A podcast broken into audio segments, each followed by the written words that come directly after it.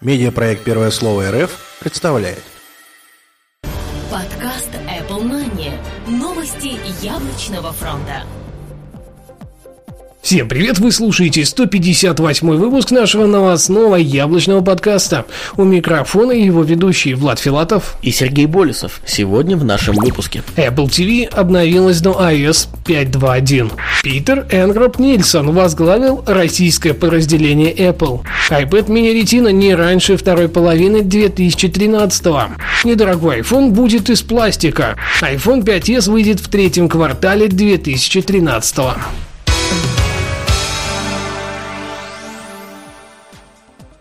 Apple TV обновилась до iOS 5.2.1. Компания Apple продолжает радовать пользователей своей продукции очередными обновлениями. В этот раз они коснулись Apple TV и несут себе косметический характер улучшений.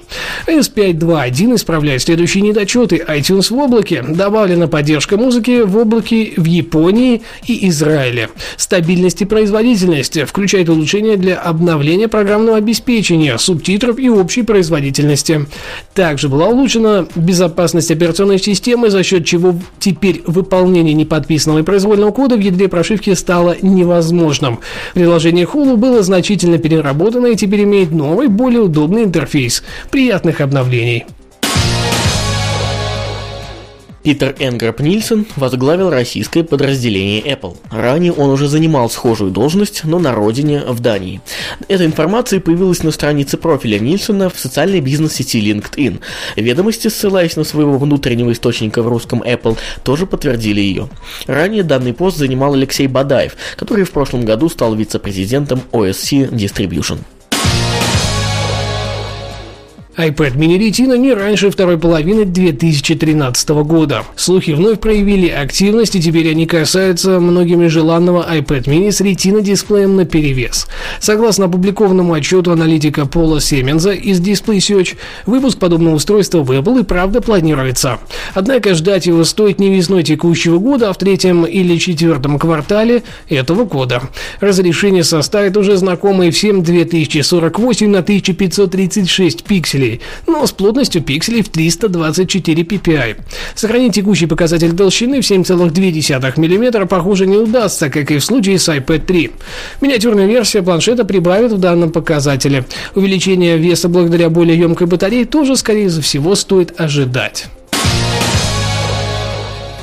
Недорогой iPhone будет из пластика. Мы слышали уже более сотни разных прогнозов о том, каким же будет новый iPhone, ориентированный на бюджетный сегмент устройств, а точнее среднюю планку по рынку в целом.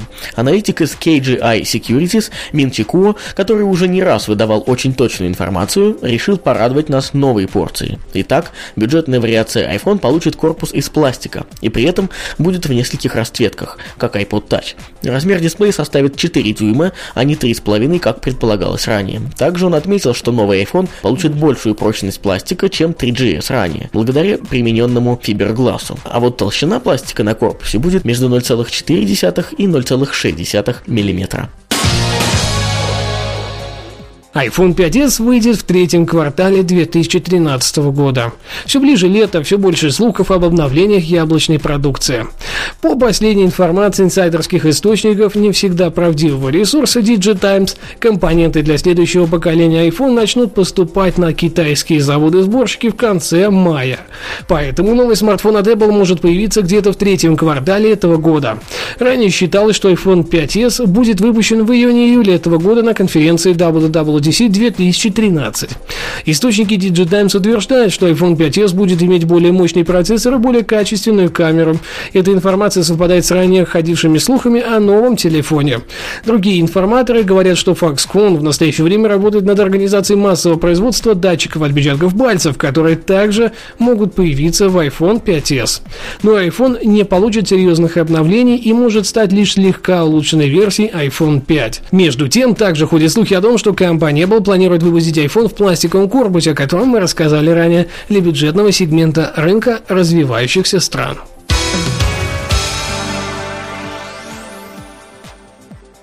Наш незаменимый информационный партнер это planetiphone.ru. Все самое свежее и интересное на мире яблок, в мире компании Apple и, конечно же, гаджетах, которые работают благодаря компании Apple. Новый дизайн, новая структура, все специально для вас. Заходим на planetiphone.ru, читаем, слушаем Apple Манию и наслаждаемся.